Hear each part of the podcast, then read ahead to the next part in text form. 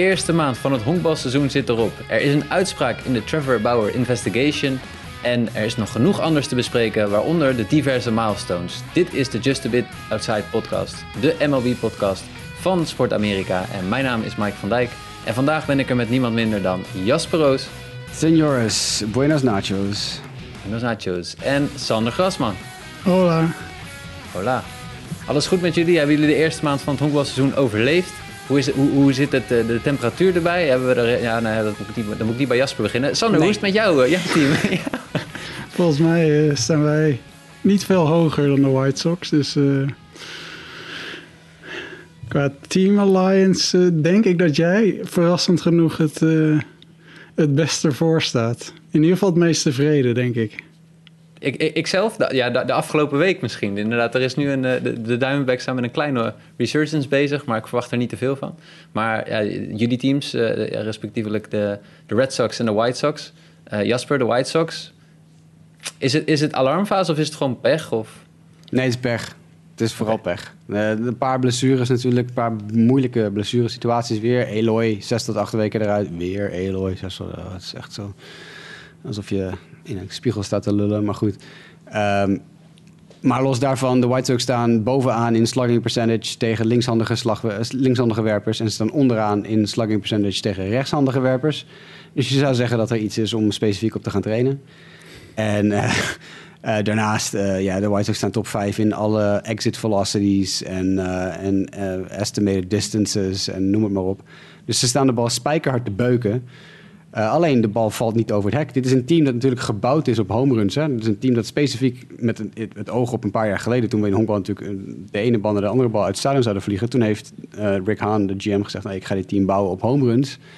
En dat is gebeurd. Alleen nu kom je in een situatie waarin eh, Chris Bassett van de New York Mets... zei het van de week ook al. Die was heel, heel erg kritisch over hoe de situatie met de honkballen is in MLB. Die zei, de, de honkballen zijn gewoon niet normaal. Het is niet normaal. Ze voelen niet... Eh, van pitch tot pitch kunnen ze anders voelen. Ze, ze, ze vliegen niet op een manier zoals je normaal gesproken gewend bent dat ze vliegen. Eh, ze breken niet op mom- moment dat je denkt dat ze zouden breken. Dus er is iets aan de hand. MLB kloot weer eens een keer met de honkballen. En de White Sox eh, ja, plukken daar op de hele zure vruchten van. Want ja, de hoeveelheid ballen die ik in de laatste anderhalf, twee weken op de warning track heb zien doodvallen als, als het helemaal niks is. Exit velocities van 110 mijl per uur die niet over, het muur, over de muur verdwijnen. Ja, dat, dat gaat nergens over. Dus er is, iets, er is ook ja, een grote mate van pech. Het is wel bijzonder, hè? want ieder, iedere jaar, ik denk dat we de laatste drie, vier jaar dat wij nu eh, eh, deze podcast doen, hebben we ieder jaar na één maand ongeveer deze discussie. Ja. Eh, de ene keer is het de ballen vliegen te ver. Vorig jaar was het de verschillende no-hitters die we rond dit jaar, rond, rond deze tijd al gehad hebben. Nou, die teller staat op één, daar komen we zo meteen nog wel aan toe. En nu is het ook weer, wat jij aangeeft, dit jaar is er ook weer veel gedoe over, over de ballen. Het is zonder dat MLB eigenlijk ja, daar niet echt steeds een antwoord op weet te vinden. Wat nu juist, de bal is om, eh, om mee te spelen. Precies, en ze blijven er maar mee kloten. En dat moet je gewoon niet doen. Weet je, op een gegeven moment is het gewoon een kwestie van kies één situatie en hou je daaraan. Dan kunnen de spelers zich daaraan conformeren. Maar zoals Chris Bassett ook terecht zei van de week. We kunnen ons niet instellen op hoe de ballen voelen. Want de ene dag sta ik met een bal te gooien, zegt hij, die voelt alsof ik de beste werper van de wereld ben. En de week daarna kan ik een bal gooien die aan alle kanten het stadion uitvliegt. Het, het is zo inconstant, het is zo inconsistent. En, en dat, is, ja, dat zie je bijvoorbeeld bij teams die dus op de home run bal gebouwd zijn heel erg. Hè? De White Sox. De, de, er is een Twitter-account bijvoorbeeld. Ik weet niet of jullie dat Twitter-account kennen. eh, Will It Dong heet dat geloof ik. En dat Twitter-account houdt bij hoe een bal op basis van de exit velocity en de, eh, de launch angle. Dat zijn natuurlijk die twee, van die twee van die termen die we heel veel gebruikt hebben. Launch angle is hoe hoog de bal vliegt en exit velocity hoe hard hij van de knuppel komt. En dat account rekent uit of dit in in, welk, hoeveel stadions in MLB dit een home run zou zijn geweest. En de hoeveelheid ballen die je bij de White Sox op dit moment in Will It Dong ziet terugkomen, dat zijn altijd van die vangballen op de warning track. En dan staat erbij Will This Dong in eh, een ander stadion. Dan staat erbij, ja, dit was een home run geweest in normaal gesproken 28 van de 30 stadions in MLB. Of 25 stadions van de 30 in MLB. Alleen doordat die ballen gewoon... Ja, zo, dit, dit is de nieuwe deadball era blijkbaar op een of andere manier. Ten eerste, eh, natuurlijk is het ook koud. Hè? Het is in heel veel stadions gewoon nog koud. Het is vroeg in het seizoen. Maar sorry hoor. Dit, als je op een gegeven moment als team eh, per wedstrijd drie, vier ballen staat te pompen... die normaal gesproken een dong zijn in andere stadions... Maar nu vanwege de nieuwe dode ballen, ja, gewoon eigenlijk, dus ze sterven in schoonheid op de warning track. Ja, dat, dat is een probleem. Dus eh, ik, ik hoop dat MLB daar wel wat aan gaat doen. Ook natuurlijk de invoering, we hebben het eerder dit jaar over gehad, de invoering van de humidors. Alle stadions hebben nu een humidor in MLB. Ik denk dat er een situatie is waarin ze de ballen niet helemaal afgestemd hebben op de humidor. En wij ervaren nu de gevolgen. In ieder geval de verschillende teams. Nou, de White Sox ervaren de gevolgen vooral, ja. Ja. want ik bedoel, ik bedoel, ik zou onderhand als ik Jas, Jasmani of Andrew Van was wel knap geïrriteerd zijn als ik inderdaad zeven ballen eruit heb geslagen of geslagen heb die volgens eh, het Twitter-account Will It Dong een dong zou zijn geweest en je staat op één home run nu dit seizoen, dan zou ik wel knap geïrriteerd van zijn, ja. Toch zijn er dingen waar MLB ook wel dingen eh, mee heeft gedaan. Eh, de laatste show bespraken wij dat de Trevor Bauer case, het onderzoek dat liep, de admi- het administrative leave dat steeds met één of twee weken werd verlengd. Dat duurde maar voort, duurde maar voort. Wij gaven aan, wij komen niet terug op het onderwerp Trevor Bauer, zolang er geen uitspraak is. En wat En gebeurt er een week later? Rob Manfred got the message. Ja. En eh, eh, Trevor Bauer is voor 324 wedstrijden, de lengte van twee seizoenen, geschorst. ja. Dat is wel eh, een, een flinke schorsing. En niet te vergeten, zonder optelling van al gezeten eh, straffen. Hè? Dus die 81 wedstrijden die hij al gemist heeft door al die verlengingen van die, eh, die administrative leaves waar je het over hebt, die tellen allemaal niet mee. Dus er komt bovenop die 81 komt er nog 324 wedstrijden. Ja. En als ik het goed heb, krijgt hij in die periode geen salaris. Nope. Telt hij 324 wedstrijden, dan komen we uit in april 2023. 2023, Dan is het Mhm. contract bij de Dodgers voorbij. voorbij. En Zijn carrière is in principe team- voorbij. Als Dodger. Nee, in algemene zin. Algemene zin. Oké. Ja, ik, denk- ja, ik denk dat er best wel... Er is, er is meer dan een 50-50 kans dat eh, Trevor Bauer's carrière voorbij is. Want wie gaat er nou... als Oké, eh, hij heeft dus een beroep aangetekend tegen deze straf. Dat gaat hij verliezen. In principe gaat hij dat gewoon verliezen. Want dit is gewoon Rob Manfred's manier van zeggen... hey, jij hebt nu een paar jaar lang mij alleen maar aflopen te zeiken op je YouTube-kanaal. Dikke vette middelvinger. Zoek het maar uit. Dit, ga- dit beroep gaat hij verliezen. Want hij heeft ook geen poten om te staan natuurlijk. Hè? Want ik bedoel, eh, feitelijk gezien, we hebben het gehad over de Trevor Bauer case. Dat was een zaak over één vrouw die die dan mishandeld zou hebben tijdens de seks. Inmiddels gaat het over drie vrouwen. Want er zijn er nog twee naar voren gekomen die zeggen... luister maar, wij hebben twee jaar geleden ook al aangegeven... dat hij bij ons ook al gedaan heeft. Er is één dame uit Columbus, Ohio... eh, waar hij een paar jaar gespeeld heeft in de minor league... en onder andere natuurlijk bij de Cleveland Indians en bij de Cincinnati Reds... Die vrouw zegt, luister, we hebben gewoon jarenlang een seksuele relatie gehad... en hij heeft mij ook op deze manier mishandeld tijdens onze sekssessies. Ehm in principe, ja, dat, dat blijft een he said, she said situatie. Maar dit gaat hij nooit winnen. Dit, tenzij hij met keihard bewijs komt dat het allemaal niet waar is... gaat hij dit nooit winnen. Dus die schorsing wordt gehandhaafd. Dan hebben we 2023 zitten we dan. Dan is hij zelf 33, geloof ik inmiddels. Eh, plus, hij is een, een veroordeelde, tussen aanhalingstekens, veroordeelde seksoffender. Welk team gaat er nou in godsnaam zijn handen aan willen branden? Trevor Bauer's carrière is voorbij. Ja, nee, het, het, eh, ik, ik was eh, overigens, de vorige keer hebben we het steeds gehad inderdaad over die, die lawsuit die dan liep en waar hij uiteindelijk niet schuldig voor is bevonden. Wat, waarom het onderzoek zo lang duurde, denk ik ook is geweest omdat er dus ook andere eh, naar voren zijn gekomen met vergelijkbare verhalen, waardoor, Ja. de MLB, waardoor MLB het breder heeft bekeken en eh, tot dit besluit is gekomen. Eh, misschien Indieball, hebben we het de vorige keer over gehad, Trevor Bauer. Misschien dat daaruit, maar ook daar twi- betwijfel ik, of er ik zou ruimte er is voor Trevor nee, ik Bauer. zou er ook mijn handen niet aan branden. Eh, Nee. In principe is, is, is zijn carrière is gewoon voorbij. Want wie gaat er nou in hemelsnaam iemand op het roster willen zetten... die twee jaar schorsing heeft gekregen voor het mishandelen van iemand tijdens de seks? Ja. ja, ik denk het ook. Tegelijkertijd, als er ergens een tweede kans wordt Ja. geboden, dan verbaast het me inderdaad hoe kort het geheugen soms in Amerika kan zijn. Eh, maar ik, eh, ik, ik denk ook dat, dat we Trevor Bauer niet meer terug gaan zien in MLB. Sander, wat, wat, hoe kijk jij naar de hele eh, situatie rondom Bauer? Ja, het is, eh, het is wel een heel pittige schorsing. Zeker ook als je bekijkt naar schorsingen van eerdere eh, spelers die ja, toch ook wel behoorlijk serieuze aanklachten of beschuldigingen aan hun broek hadden zitten. Eh, dan, ja, er zijn mensen met 80 wedstrijden weggekomen. Ook al een pittige schorsing. Ehm, dat je je afvraagt, nou ja. Ik weet, ik weet niet precies hoe de, de zaken eruit zien bij die twee andere dames. En eigenlijk weet ik het ook niet van de, de eerste dame natuurlijk. Ik bedoel, ehm, ja, het ziet er gewoon heel slecht uit. Maar dat zagen andere zaken zagen er ook heel slecht uit. Eh, ik weet niet even, eh, die Yankee Domingo, pitcher. Domingo die, eh, Herman. Ja, die, ja, Ja. die eh, in het bijzijn van een teamgenoot zijn eh, vriendin ongeveer de strot afdraait. Ja.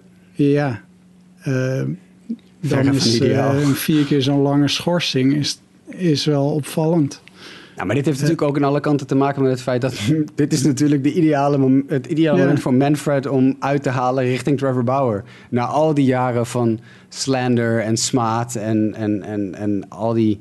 Laten we wel wezen, we hebben er heel vaak om gelachen in de podcast... van wat, wat Trevor Bauer allemaal op zijn YouTube-kanaal over Rob Manfred zegt. En we zijn het ook best wel vaak met hem eens geweest. Van, ja, het is gewoon tijd dat Rob Manfred een keer voor het blok gezet wordt.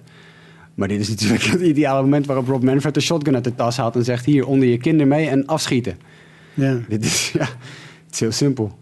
Ja, en het klinkt ook... Ik bedoel, inderdaad, het is een vier keer zo lange schorsing. Dat maakt het bijzonder. Als je het vergelijkt met andere eh, cases die we hebben gehad. Tegelijkertijd, het is twee seizoenen. Hè? Dat is dan wel weer... eh, ja, ik, ik bedoel, dan klinkt 300... dat is 24 lang, klinkt al snel. Nee, ja, tuurlijk. Twee seizoenen is best lang. Het, het klinkt gelijk ook heel lang, omdat het zoveel wedstrijden zijn. Een, een gemiddelde eh, carrière in MLB duurt tien jaar. Ik bedoel, eh, je Ja. haalt hier een vijfde van, van een gemiddelde carrière af. Ja. Dus het is, eh, het is echt wel een stevige schorsing. En het, ja, weet je, we, kunnen, we hebben er heel vaak over gehad, over, over die zaak. Wij weten niet in hoeverre, wat er van waar is, of wat er niet van waar is, of wat dan ook. Als de verhalen allemaal waar zijn, is dit, dan is het denk ik terecht dat die uit de league gewerkt wordt op deze manier. Zoals ze nu in ieder geval aan het proberen zijn om uit de league te werken. Aan de andere kant, als Trevor Bauer een modelsporter is geweest de laatste vijf, zes jaar... en dat is natuurlijk aan alle kanten niet, los van het feit als een kritiek op Manfred... Trevor Bauer is geen model honkballer geweest de laatste paar jaar. Ehm, is hij iemand die nog nooit negatief of wat voor manier ook in de media is geweest... dan krijg je misschien één jaar dan is iedereen er ook oké mee. En nu, omdat hij zo'n grote bek heeft gehad en omdat hij altijd eh, zoveel kritiek heeft op de belangrijke personen in de honkbalwereld, ja, dit, dit, dit is een beetje één plus één.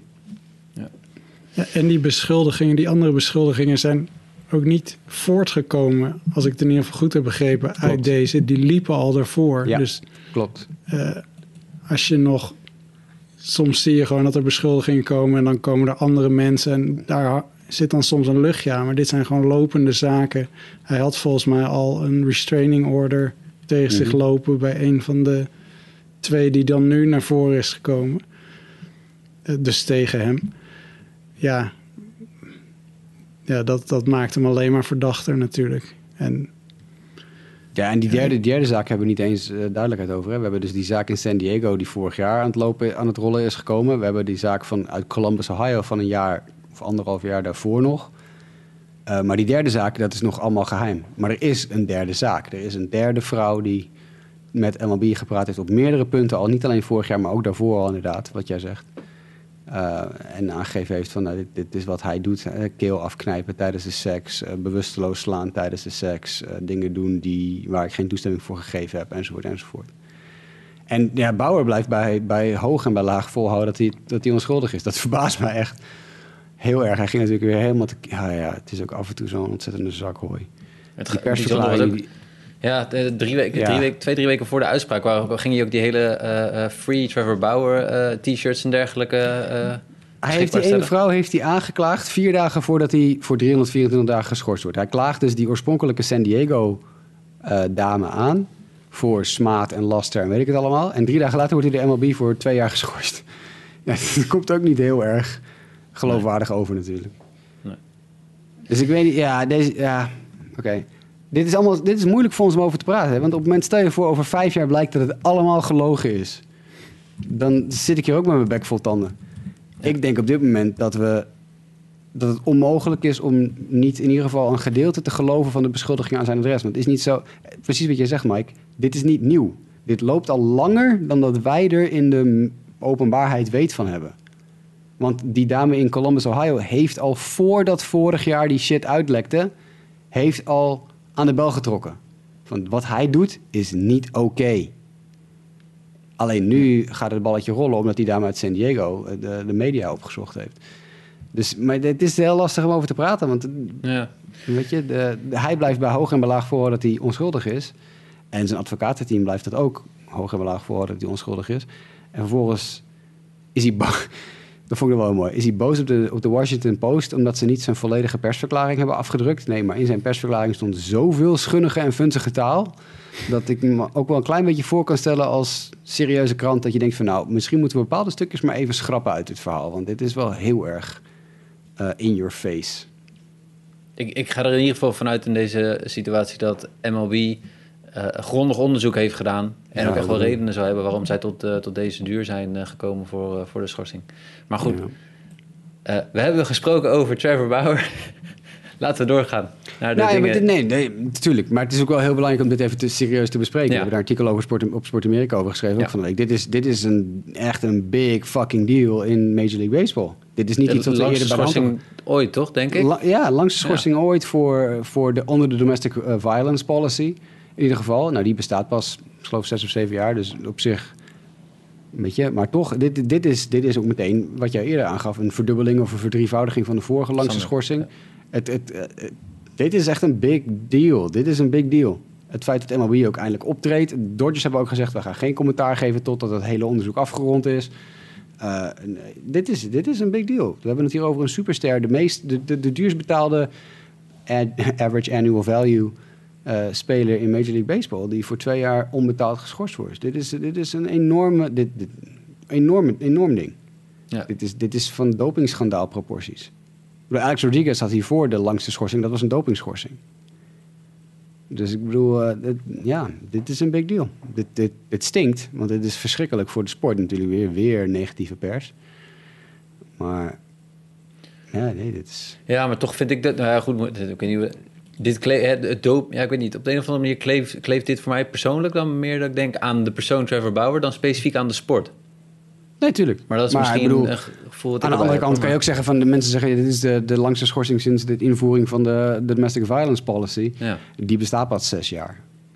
Ja. Weet je, dat is ook een probleem natuurlijk. Heeft ja, het maar het is wel een, eh, denk een goed teken dat ze durven op te treden. Het is natuurlijk niet een Ja. darling van de sport, maar het is wel een ster. En dat je je ster durft aan te pakken. Nou, nu heeft, zijn er natuurlijk motieven te bedenken waarom Manfred dat wel in dit geval wil doen. Maar Tuurlijk, ja.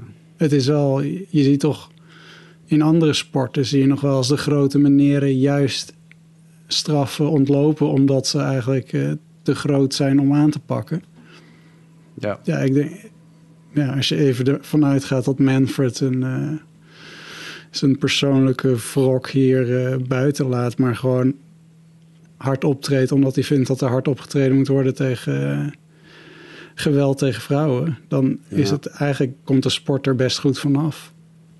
En de speler niet, denk ik. Ik denk dat het. Ja, Trevor Bauer komt er als een eh, zak hooi vanaf, ja. Maar eh, Nou, dat, ja, maar dat, dat is denk ik het, grootste probleem voor zijn kamp. Is natuurlijk, ik denk dat er niemand kamp Trevor Bauer is. Ik denk dat er letterlijk niemand te vinden is die denkt van... nou, nee, dit valt allemaal wel mee. Trevor Bauer heeft gelijk. Maar dat komt ook door zijn verleden. Het is gewoon, het is geen... We hebben dat heel vaak besproken. Ik bedoel, we kunnen praten over hoe geweldig we zijn YouTube-kanaal vonden tijdens de coronapandemie. Omdat hij natuurlijk ons meenam achter de schermen van hoe het werkte met een honkbalwedstrijd tijdens de coronapandemie. Dat was ook heel interessant en was oprecht heel leuk. En het geeft hem een wat menselijker gezicht. Maar in de jaren daarvoor, we hebben het er heel vaak over gehad. Mike natuurlijk als Diamondbacks-kenner heeft van dichtbij meegekregen hoe het met Bauer is gegaan in zijn periode bij de Diamondbacks. Uh, we hebben gezien hoe het bij de Indians ging met een ges- gesneden vinger aan een drone en vervolgens het wangedrag omdat hij zich niet wilde conformeren aan de coachingstaf. En vervolgens bij de Reds krijgt hij vrij baan van doe maar wat je wil, want wij hebben toch niks te winnen of te verliezen. En in één keer gaat hij helemaal loezoe en wordt het helemaal gekkenhuis en wint hij de Young. Ja, intussen blijkt gewoon wel het een en ander met die jongen niet helemaal misschien te stroken met wat het zou moeten zijn. Zeg maar.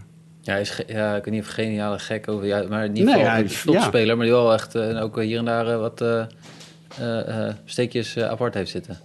Nou, dat wisten we natuurlijk van tevoren ook al. Want het hele gedoe rondom bij, eh, wat jij ook meegekregen bij, bij Arizona natuurlijk, Mike. Ja, Dat hij zijn Moeilijk- eigen gooiprogramma wilde doen. coachable. Ja, Precies. heel, eh, onmogelijk coachable. Ja, Ja. precies. Maar wel heel, eh, eh, eh, hoe moet je dat zeggen? Hij heeft wel een onderbouwde visie voor zichzelf, zeg maar, over hoe Ja. hij er naar succes wil komen. En, en houdt daar sterk aan vast en is daar zeer uitgesproken over. En natuurlijk altijd heel erg open... heel erg duidelijk geweest van ja, sticky stuff, weet je, prima, we gebruiken het allemaal. Hij is ook heel erg open in geweest. Hij, heeft, hij is aan het experimenteren geweest met sticky stuff. Is ook niet bepaald een witte bladzijde in de geschiedenis van Major League Baseball. Dus. Ja.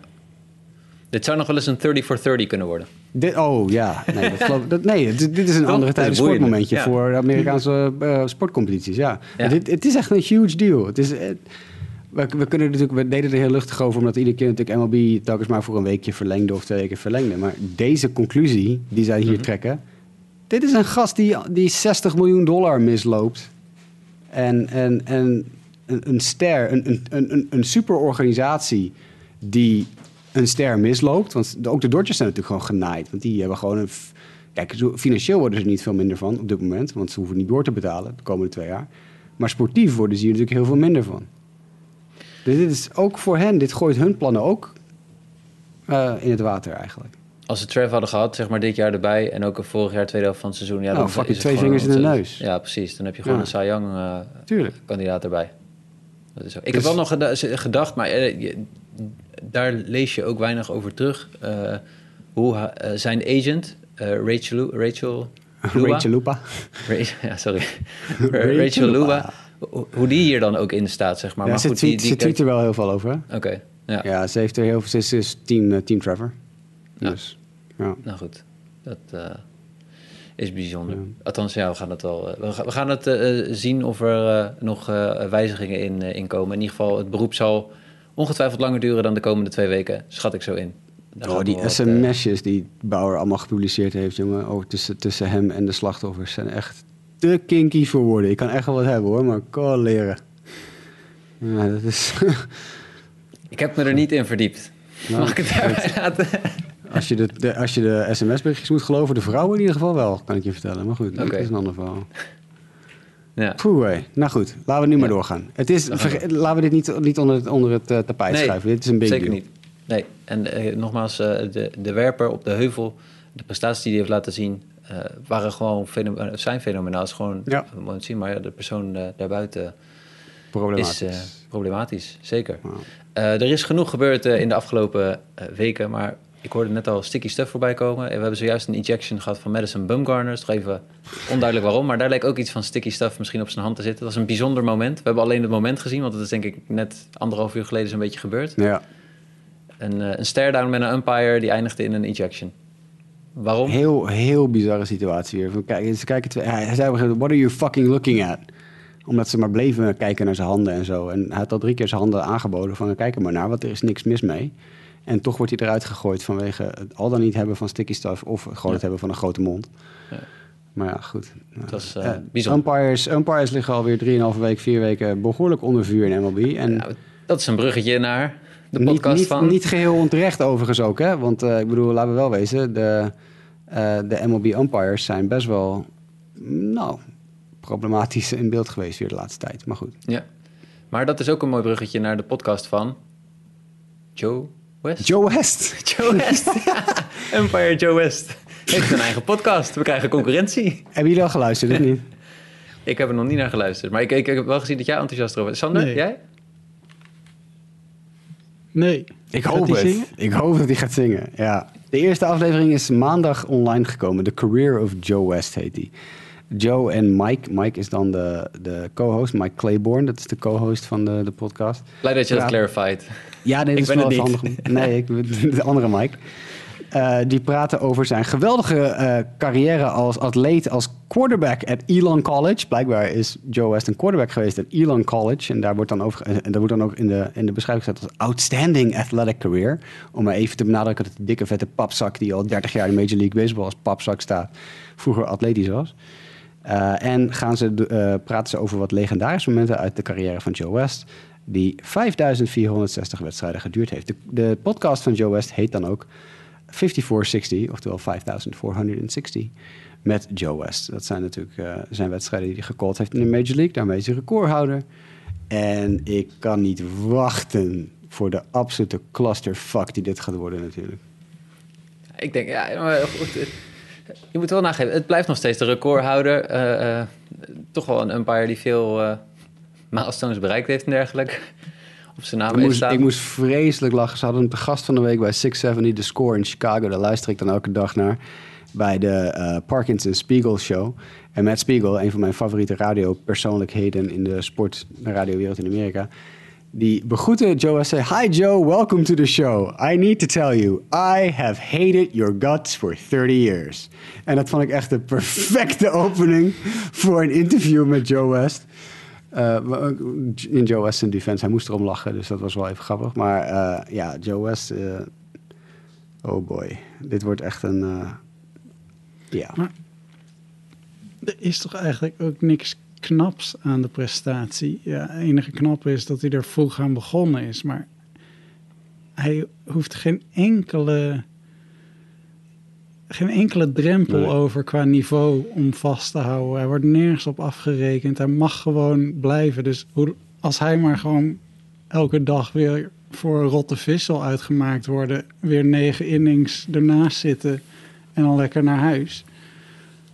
Het is op, dat is op zich knap. Ik doe het hem niet na, maar ja, hij is gewoon. Ja, ik weet niet. Ik heb een beetje moeite met eh, hem zien als een hele knappe prestatie. Terwijl hij al weet ik veel hoeveel jaar als ongeveer de slechtste. Zo niet een van de slechtste. Ik moest ook wel lachen bij het interview op het, eh, bij de, de Parkinson Spiegel Show. Zei hij op een gegeven moment, zei Matt Spiegel ook tegen hem van... Ja, maar hoe is het nou om elke dag naar je werk te gaan en dan gewoon gehaat te worden? Doe je het niet een klein beetje daarom? Doe je het niet een klein beetje om die, om die aandacht die je krijgt? En ik moet zeggen, ja, Wesley zich daar een beetje op, eh, op de vlakte. In eerste instantie natuurlijk, nee, nee, daar doe ik het niet voor. Dat, dat hoort er gewoon bij. Dat is wat hij eigenlijk zei, het hoort er gewoon bij. Je maakt beslissingen die fans van het ene team niet leuk vinden, terwijl fans van het andere team niet leuk, wel leuk vinden. En daarmee laat hij natuurlijk een beetje, wat jij ook aangeeft, Sander, laat hij een beetje links liggen wat het feitelijk gezien is. Nee, je wordt uitgejoeld omdat je een slechte, objectief een slechte beslissing neemt. Ik bedoel, Ja. als, als Angel Hernandez weer 15 eh, ball strike calls fout heeft per wedstrijd, ja, dat is objectief een foute beslissing. Dat heeft niks te maken met het ene team vindt het leuk en dan, ja, tuurlijk, als, als tegen mijn team een slechte beslissing genomen wordt, word ik er boos om. Als het dezelfde beslissing in het voordeel van mijn team genomen wordt, ben ik er natuurlijk blij mee. Ja. Maar dat neemt er niet weg dat ik kan zien dat objectief Joe West een waanzinnig slechte umpire is geweest in de laatste 25 jaar van zijn carrière. Maar ja, lang leven de, de umpire union, hè jongens? Ah ja, eh, kijk, de, de andere kant is ook van het verhaal. Hè. Eh, eh, als hij het echt heel, heel, heel slecht zou doen, dan zou hij er niet in, in MLB zijn geweest. En tegelijkertijd, hij heeft het denk ik toch ook wel gedaan omdat hij het werk leuk vond. Of in ieder geval mooi zijn om onderdeel te zijn van de umpiring crew. Nou, maar kijk, dat, dat- dat- op zich... Kijk, je kan in, in MLB kan je 30 jaar werkelijk waar onder de maat presteren. En dankzij de union, want de union, de umpire union is in Amerika is waanzinnig sterk. Die gasten gaan nooit ontslagen worden. En daar komt ook nog bij dat we die... eh, een paar dagen geleden werd bekend... Hè, we, we hebben natuurlijk weer heel veel verschillende waanzinnig slechte beslissingen gezien. Met natuurlijk Angel Hernandez en de Kyle Schwarber crisis van vorige week. Die, waar Kyle Schwarber geëject wordt omdat hij... Sorry. behoorlijk wat kritiek had op Angel Hernandez. Ja, ik voelde zo ontzettend tot in mijn ziel wat Kyle Schwarber ook voelde. En ik ben niet eens een honkballer. Ik sta niet eens in het slagperk dan. Voor de Maar mensen die het niet gezien hebben, die implo- ja, er was een implosie van Kyle Schwarber in de... in de- Complete implosie. Hoe ver en hij had gelijk. Ja. Hij had gelijk. En daarvoor ook van de tegenstander, eh, Andrew McCutcheon. Yep. Die En- aanslag en had, die ook echt zat te kijken, wat is dit? Precies. En het feit dat Schwarber ook zegt... het is ook niet eens bij ons. Het is bij allebei. Het is bij hun. En het is bij ons. En het is Ja. outside. En het is in... Het was een heel dansje dat Kyle Schwarber opvoerde. Dus het is bij pitches hoog in de zone en pitches laag in de zone. Het is, dat is een soort YMCA-dans die hij liep te doen. En intussen stond eh, inderdaad Andrew McCutcheon in het centerfield als tegenstander notabene. Dus gewoon zijn hoofd te schudden van... Ja, jij hebt gewoon gelijk, Kyle. Het is, eh, het is één groot fucking drama vandaag. Het was een nationale wedstrijd ook nog, hè, op een nationale Sunday Night Baseball. Maar toen bleek dus, en dit is waar ik naartoe wilde voordat we het verhaal starten, dat eh, de, de, jullie kennen ze wel, Umpire Scorecards op Twitter. We volgen ze natuurlijk allemaal. De, de waanzinnig mooie eh, soort van ja, eh, picto, pictogrammetjes waarmee laten zien wordt hoe goed of slecht scheidsrechters zijn geweest de avond ervoor bij alle wedstrijden. Ja. Nou blijkt het dus, die scorecards worden gebaseerd op gewoon de statcast data, gewoon de standaard statcast data. Maar MLB's ehm, umpire scorecards, de echte oorspronkelijke, de echte scorecards die dus door MLB bijgehouden worden en die dus aan de umpires teruggegeven worden en waarop de umpires eh, zeg maar ja, beoordeeld worden. die zijn heel anders. Die houden heel andere strike zones aan. Die geven bijvoorbeeld scheidsrechters, uh, ik geloof, twee inches binnen en buiten de plaat aan marge. Dus als jij een pitch slag geeft die twee inch buiten de slagzone van, mhm. zullen we maar zeggen, van, van uh, Statcast is, wordt dat door MLB nog steeds als acceptabele marge gezien. Terwijl wij natuurlijk, als we Empire, Empire Scorecards bekijken, zien wij... hey, die pitch is 2 inches, oftewel 5 centimeter buiten de plaat. Dat is onacceptabel. En 5 centimeter is best veel. Dat is gewoon een, als een anderhalve honkbal ongeveer. Ja. Uh, dus daar, daar gaat het al een beetje fout. Hè? Het feit dat MLB op een andere manier hun scheidsrechters beoordeelt... dan dat wij die, die mooie die blokjes die op... als wij naar een wedstrijd te kijken... dan staat er gewoon keurig de strike zone staat getekend op ons scherm... Maar die strike zone is niet de strike zone die MLB hanteert bij het beoordelen van hun scheidsrechters. en, dan blijkt, en, dan blijkt, dus dat, dat, dat Angel Hernandez bijvoorbeeld nog steeds niet heel goed scoort, maar wel vaker binnen de marge van het acceptabele zit volgens MLB. Ja. maar dat is wel denk ik ook als speler wel belangrijk dat er in ieder geval een bepaald soort consistency in zit, in wat de strike, uh, de strike zone dan in dat geval uh, is. Hè. Dat, het, is. Het blijft natuurlijk human judgment en je probeert dat zo nauwkeurig mogelijk te maken kijk naar uh, buitenspel in, de, in de voetballen. ja, daar zit denk ik voor het menselijk oog ook gewoon een bepaald soort marge in... wat nog net wel en niet te onderscheiden is. Maar je hoopt dat het zo nauwkeurig... Kijk, ik bedoel, als je een goed OBP weet en een goede batters eye weet te ontwikkelen... dan zou je moeten verwachten, of dan mag je verwachten misschien van scheidsrechters... dat naarmate zij meer wedstrijden callen en dergelijke... dat hun vermogen om een goede call te maken wat betreft een, een slag of een wijdbal... Uh, ook goed zou moeten zijn. Maar ja, in dit geval, ja, ik, ik, MLB zou er wel naar moeten streven dat er natuurlijk, denk ik, zoveel mogelijk die strike zone is die, uh, die het daadwerkelijk is, in plaats van die marges. Ja. Het is op zich wel fascinerend van hoe ziet het ontwikkeltraject van een scheidsrechter eruit, uh, van een umpire, om beter te worden? Geen idee. Nou, en, en dat is ook het interessante. Ik bedoel, deze, deze hele discussie snap ik wel. Je hebt een andere marge als MLB dan je als fan, fan ziet. Oké, prima, kan ik allemaal accepteren. Maar dan, dat, dat verklaart nog steeds niet waarom jongere umpires over het algemeen veel meer binnen de tussen aanleidingstekens geaccepteerde marge zitten, door, door ook fans geaccepteerde marge zitten, dan de oudere umpires. Want de umpires van boven de 50 of 55 jaar, weet ik veel wat het was, scoren significant slechter binnen allebei de marges. Dus dat zou betekenen dat, dat er toch nog steeds een argument is om je umpire crew eens een keer te gaan verjongen en te zeggen: oké, we gaan die oude jongens. En eh, ik weet niet wie dat van de week op, de, op tv zei. Maar waarom niet gewoon zeggen, luister... Uh, oh, volgens mij was het John Boy. Uh, natuurlijk altijd John Boy. We komen altijd terug bij John Boy. Maar die zei van, waarom dan niet gewoon zeggen van... oké, okay, Angel Hernandez is gewoon objectief... een onacceptabel slechte plaatsscheidsrechter. Je kan hem niet ontslaan als scheidsrechter, want dat is onmogelijk door de union. Dat hebben ze al geprobeerd, dat lukte niet. Rechtszaken en alles en op en aan. Ze kunnen hem niet ontslaan. Maar je kan hem wel gewoon zeggen van... hé, hey, je mag geen plaatwed, plaatwedstrijden meer scheidsen. Je mag, je mag alleen eerste honk staan, of derde honk, of tweede honk, of wat dan ook. Maar je mag niet meer de plaat doen. Waarom is dat niet gewoon? Hij is objectief een waanzinnig slechte plaatsscheidsrechter. Eh, je hebt een prachtige John Boy, om, om toch ook maar weer bij hem terug te komen, over uh, Hernandez. Die, uh, het is de Royals en Benintendi staat op twee. En het is een, ja, een een bal die hoog geslagen wordt, maar ja, er niet uitvliegt. Dus iedereen ziet van, nou, die gaat gevangen worden. Maar er is, ik weet even niet meer wat er misgaat bij de outfielders, maar er gaat iets mis waardoor die valt. Maar Hernandez scolt hem gewoon. En de coach bij het derde honk, die ziet het. Die ziet dat hij hem called. Dus die roept Benintendi terug. Maar er is niemand die rekening houdt met dat hij gecallt wordt. Want iedereen, iedereen in het stadion ziet dat hij niet gevangen wordt. Dus Benintendi rent zo terug. Maar ja, die spelers denken, oké, hij wordt niet gevangen. We pakken hem... Uh, hij, hij moet niet terug en hij weet niet wat hij moet doen. Want hij heeft gewoon gezien dat hij niet gevangen werd. Maar zijn coach zegt, ga terug. En dus nee, dus dat de scheidsrechter is ook aan Angel niet, toege, niet toevertrouwd. Nee. Maar dat is wel, kijk, dan moet ik dan wel weer de, de, de, de UEFA en uh, neem in Nederland, hè, dan hebben ze ook altijd eens even bellen met het VAR-centrum om, om wat meer toelichting te krijgen op de afwegingen en dergelijke. Ik vind het jammer dat in de Amerikaanse sporten zie je dat relatief weinig terug. Bedoel, hoe ziet het, uh, kijk je achter de schermen uit bij die umpires? Hoe proberen zij hun werk beter te doen en daaraan te werken? Dat zou denk ik wel interessante televisie zijn. Ook in hoe maak je de, het begrip aan weerszijden hè, eh, eh, groter? Nou, en daarom hebben ze natuurlijk nu ook gewoon die, die in die podcast gestart met Joe. nou, die in, die in-stadium microfoons hebben ze nu eh ingesteld natuurlijk. Hè? De scheidsrechters die nu aankondigen van... hey, dit is de call. de, de call op de field is, is, is, weet ik veel, overturned of wat dan ook. Dat helpt natuurlijk ook. Dat helpt aan begrip kweken bij fans van... oké, wat gaat er... Maar ja, inderdaad, ik snap wat je bedoelt. We willen natuurlijk meer details horen. We willen horen waarom een call eh, ge- gemaakt is... of waarom een, een overturn gemaakt is. Maar Ja, of waar zij ook mee struggelen, met welke afwegingen. Ja. eh, en, eh, maar ja, Joe West, ik zie er ook nog niet helemaal de Pierluigi Collina in van, eh, nee. van de, de Myers, van wie je graag wil luisteren hoe, hoe zijn avonturen achter de plaat waren. Maar ik ben oprecht wel heel mooie ik verhalen ben- hebben. Ik denk wel Ja, dat hij ik serieus wel heel mooie verhalen kan hebben.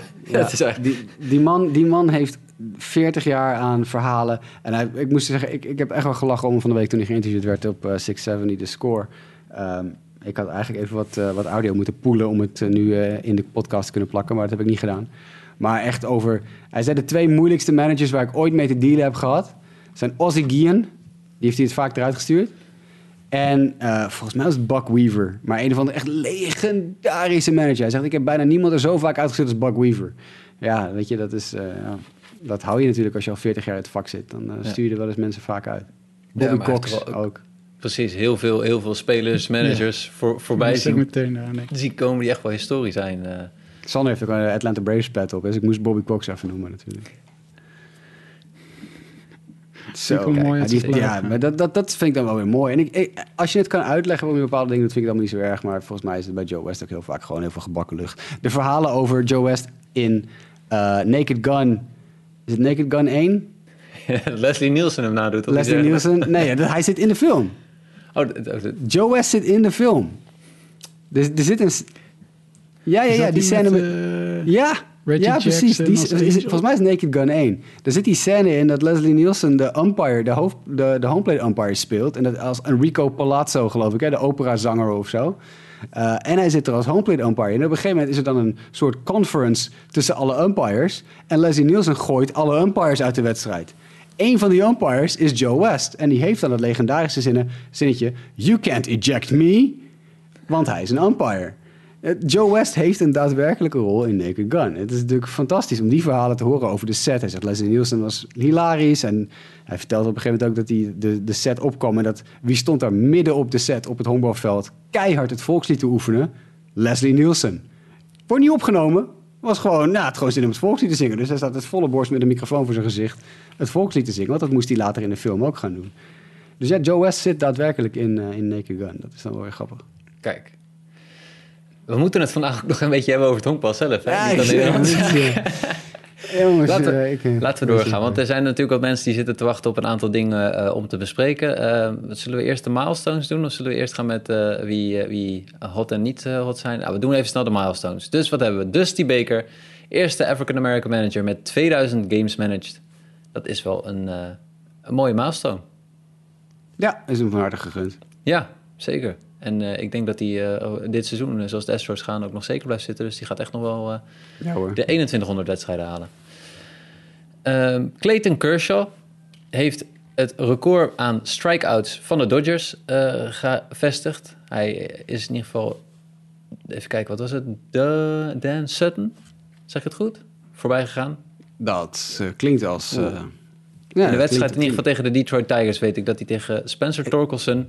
Het is of Sutton of eh, eh, Sandy Koufax. Dus dan, eh, Precies, volgens mij was het heel veel, heel veel andere keuze heb je ook niet. 2697ste strikeout in zijn carrière, Spencer Torkelson. Ja. Dit wordt nog een keer een trivia quiz.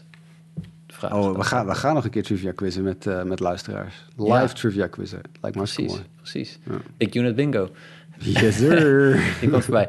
En we hadden natuurlijk, dit was vrij kort na onze laatste episode, dat Miguel Cabrera zijn 3000ste hit heeft geslagen. Nadat hij zijn 500ste home run afgelopen najaar sloeg, heeft hij nu dus 3000 hits. eh, nou, first ballot Hall of. Famer. zeker. Kershaw ook trouwens. Dus wat dat Ja. betreft... eh, Ja, ik denk dat we beide, ja, ik denk dat beide op zich wel inmiddels genoeg respect krijgen en verdienen. maar zeker. iedereen heeft inmiddels ook wel echt door de grootsheid van hun prestaties. Eh, zeker. En het blijft eeuwig zonder dat... Ja, ik bedoel, bij een werper blijft het altijd dat je slijtage hebt op je lichaam. Maar ik denk dat Kershaw nog groter had kunnen zijn. Ja, denk het ook. Dus, eh, Maar eh, nog steeds gewoon een Hall of Famer. Hall of Fame Ja. carrière. Hij, zeker. hij, Scherzer, Verlander en de Grom zijn allemaal, als ze eenmaal gestopt zijn, vijf, eh, vijf jaar gestopt zijn, zijn het allemaal first ballot Hall of Fame werpers. Ja. En dan, Nou, gaat, dan, dan gaat het denk ik moeilijker worden. Maar dat is een discussie voor een andere keer. Ik denk dat het na die, en misschien vergeet ik nu één of twee, maar ik bedoel, na Verlander, Kershaw, de Grom en Scherzer, ik denk dat het daarna een stuk moeilijker gaat worden voor werpers om first ballot Hall of Famers te worden. En dat is niet helemaal hun schuld. Hè? Dat is ook gewoon vaak de schuld van het systeem. Het feit dat we natuurlijk werpers steeds minder innings gooien. Startende werpers in ieder geval. Eh, relievers zijn natuurlijk altijd een beetje het ondergeschoven kindje geweest binnen, de, binnen honkbal. Eh, ik denk dat het eh, heel moeilijk gaat worden voor pitchers om instant Hall of Famers te worden. Trevor Bauer had de potentie in zich gehad. Had Nou, nee, ook kunnen- niet. hoor.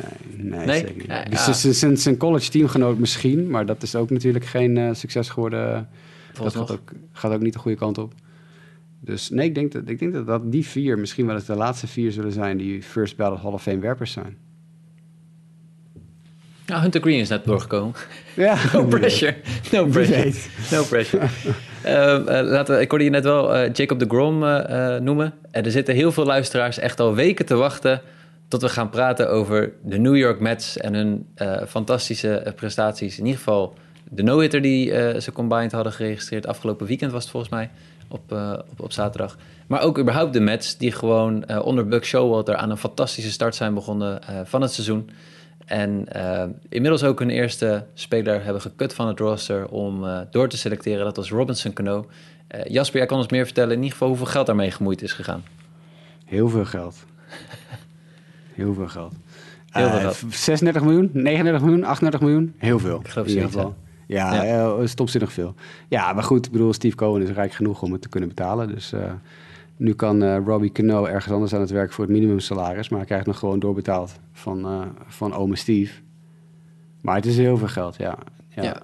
eh, ik De rosters gingen natuurlijk in mei van s- Ja. 28 naar 26 spelers. Klopt, Daardoor ja, moesten de ieder- keuzes team, maken. Ja, ieder team moest twee spelers cutten. En er zijn best wel wat interessante spelers gedumpt. Logan Allen, onder andere door, geloof ik, de Indian, Gu- Guardians. Guardians. Ehm, en er zitten nog wel wat interessante spelers bij. Maar Cano is denk ik met afstand de grootste naam die gedumpt is door, eh, door een team. Dus eh, heel benieuwd waar die, waar die terecht gaat komen. Ja. Misschien dat we ook maar... eh, we hebben in ieder geval de, de diverse zaken besproken voor dit moment. Ik verwacht dat we er op een kortere termijn dan de vorige episode weer bij jullie zullen zijn. Eh, want misschien is het dan wel goed dat we een, eh, een einde maken aan deze aflevering. Jasper, wat denk jij? Ja, de, de- eh, Sander heeft gewoon één probleem. Sander is net verhuisd, voor de mensen die hem niet meer kunnen horen. Ik hoor hem nog wel trouwens, maar hij hoort mij inmiddels ook niet meer. Ehm, Sander is net verhuisd. Sander heeft nog geen internet thuis. Dus Sander zit nu op zijn mobiele netwerk, probeert hij in onze podcast in te bellen. Maar het gaat niet heel goed. Nee. Dus we gaan, eh, we gaan er lekker eind aan breien, Mike. Yes, is goed. Eh, mocht je vragen hebben en dergelijke, jullie weten ons meestal te vinden via Twitter. Dat kan eh, naar @grasmansd, daar is Sander te bereiken. Uh, @jasperoos eh, en @jwkev voor Justin. En @mdijk90. Dan kunnen jullie ons altijd een, eh, een berichtje of een vraag sturen. Of naar justabitpodcast.gmail.com. We zullen binnenkort kijken of daar vragen zijn binnengekomen. Ja, over Dan vijf jaar moment... ga ik hier die e-mail kijken. En dan staan er echt super goede vragen in uit 2021 of zo. Maar oké. Ja, dat zou... eh. In ieder geval, eh, bedankt voor het luisteren en tot de volgende keer.